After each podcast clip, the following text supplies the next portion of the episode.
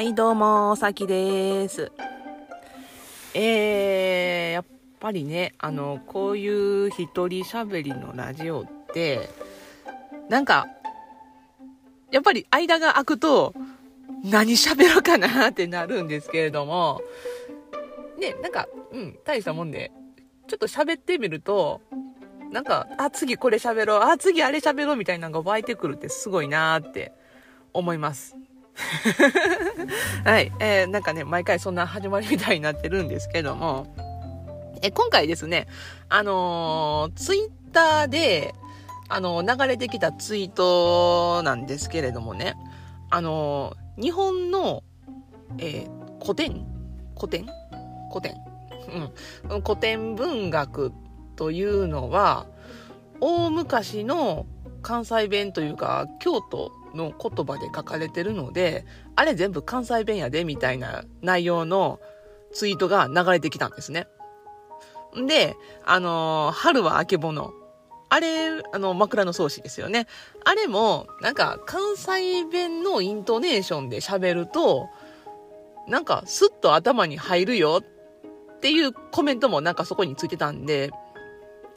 見たんですよ。で、ほんまかなって思って、関西弁で読もうと思ったんですけれども、あのあーなんて言うんかな。あの学校の古文の授業で習った時の、その時のイントネーションっていうのがね、なかなか抜けないんですよね。いやー、だいぶ練習したんですよ。あの、春はあけぼのじゃなくて、春はあけぼのっていうその関西弁チックな言い方 でね、あの、練習したんですよ。練習したんら、やっぱりね、うん、なんか分かりやすいなーっていうふうに確かに思ったんですよ。これ関西人やからなんかな。あのー他にもね、なんか最近他の人から、ところから流れてきたツイートなんですけども、あの、関西弁と標準語の違い違いというか、関西人の見分け方みたいなんで、あの、ネクタイの空をしっかり発音するのが関西人や、関西弁や、みたいなも流れてきて、あの結構衝撃、マジかで衝撃を受けたんですけども、確かにネクタイはネクタイって言うんですよね。うん。で、あと、何やったかなタクシー？あまあ、私、イントネーションタクシーなんですけれども、まあ、関西弁で言ったらタクシーですよね。シーが上がるんですよね。タクシー、タクシーって。京都とか？奈良がそうなんのかな？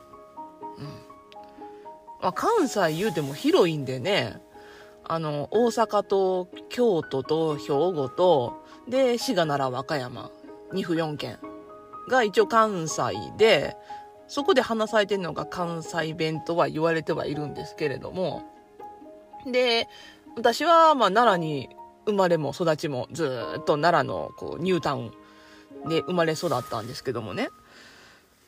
あーと、とはいいえ、うん、な、奈良やけども、うちの両親は、あの、えっ、と、母は、えーもともと兵庫の人なんですよ。で、兵庫で、まあ、母方のおじいちゃんおばあちゃんも兵庫生まれで、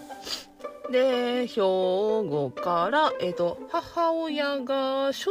学校上がるか上がらんかぐらいの時に大阪に出てきたんですよ。で、えー大阪の平野にずっと、えー生まれ、生まれてない、育って、結婚するまでずっと大阪、平野におったんかな。で、父親の方がね、ちょっとややこしくって、もともと父親の家系としては、あの、えっ、と、京都の南部、京田辺とかあの辺がルーツなんですわ。で、一応ルーツはそっちなんですけれども、えー父方の祖母、おばあちゃんは神戸の人なんですよ。なので、えー神戸の人で、えっ、と、京都南部の京鍋、京田辺の、えーおじいちゃんと結婚して、そっからどこに住んでたのかはようわかんないんですけれども、えー父親が小学1年生の時におじいちゃんが亡くなりまして、で、そっからはもうずっと女で一つで大阪に、えー引っ越して、この花区の方やったかな。なんか今ユニバとかあるあの辺に、えー父親と、えそのお姉さん2人と、で、おばあちゃんと4人で暮らしとったらしくって、せやから、あの、私は、私自身は奈良県民やとは思ってはいるんですけれども、ルーツとしては別に奈良県じゃないんですよね。えっ、と、兵庫と京都の血が入りつつ、でも大阪で育ってるっていう演説も ありのっていう両親から生まれた奈良県民っていうややこしい感じなんで、あの、私が喋ってる言葉っていうのが本当に奈良弁かどうかと聞かれるとちょっと疑わしくはあるんです。ねあのまあおばあちゃんも、まあ、ずっと神戸の人やったんで、あの、何やっとみたいな感じで、あの、兵庫の方の、神戸の方の言葉ずっと喋ってましたし、両親、まあ、兵庫ではないけども、まあ大阪弁？は喋ってはいるかなと思うんですけども。私、何弁なんやろね。奈良弁喋ってんのかな。なんかね、今、えっ、とね、あの、奈良の山間部に移住して、5年、6年目 ?6 年目ぐらいになるんですけれども、ちょっとその山間部の言葉混ざってきたなーっていう自覚はちょっとあるんで、いろいろ混ざってるかもです。うーん、関西弁ね、難しいね。ほんで、えーえー話を戻しまして、その枕草子ですよね。頑張って練習したので関西弁のイントネーションで言えたらなと思う。ちょっとね、読んでみようと思います。はい。難しかったわ。うん。まあ、頑張って言います。あの、イントネーション、そん、そこまでコテコテにせんでも、とか、いやいや、そのイントネーションおかしいんちゃうんってなるかもですけれども、まあまあ、私の中の関西弁ということで、えーそのイントネーションで読んでみようと思います。よろしくお願いします。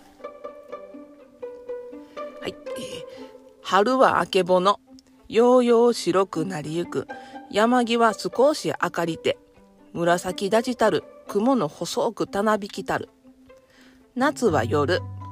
月の頃はさらなり、闇もなお、蛍の多く飛び違いたる。また、ただ一つ二つなど、ほのかに打ち光りてゆくもおかし。雨なども降るもおかし。秋は夕暮れ。夕日の差して山の端糸地高なりたるに、カラスの寝床へ行くとて、三つ四つ、二つ三つなど、飛び急ぐさえ哀れなり。巻いて狩りなどの連ねたるが、糸小さく見ゆるは糸おかし。火入り果てて、風の音、虫の音など、旗言うべきにあらず。冬は務めて、雪の降りたるは言うべきにもあらず。霜の糸白きも、またさらで、もうえ？い 噛んだ。また、さらでも糸寒きに、火などを急ぎ起こして、墨もて渡るも、糸月々し。昼になりて、ぬるくゆるびて、ゆるびもていけば、日よけの日も白き灰がちになりてわろし。噛みまくりや。関西弁で読めてましたかね？いやー、あかんわ。あの、やっぱりね、子供の時に授業で聞いたのとか、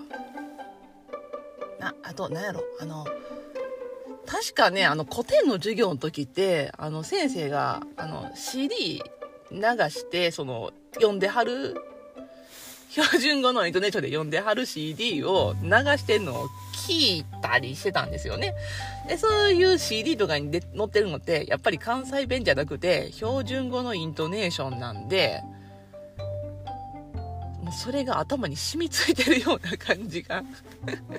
ね、テレビとかでもね、あの、春はあけぼのって言わないというか、春はあけぼのって言うじゃないですか。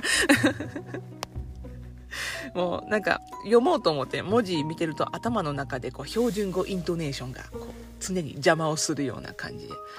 もうちょっと練習して関西弁っぽく読めるようにやってみよう。はい、他のね、なんか他のやつも、なんか関西弁で読んだら面白いんかなと思いつつ、えー、生まれも育ちも根っからの関西人のはずやのに、それでも関西弁で読むのなかなか難しいなとも思ったんで 他のね、あの長い文章とか読めるんやろうかとも思うんですけれども、ちょっとね、関西弁でこれから古典読む時は読んでみたいなって思いました。はい。というお話でした。ほな。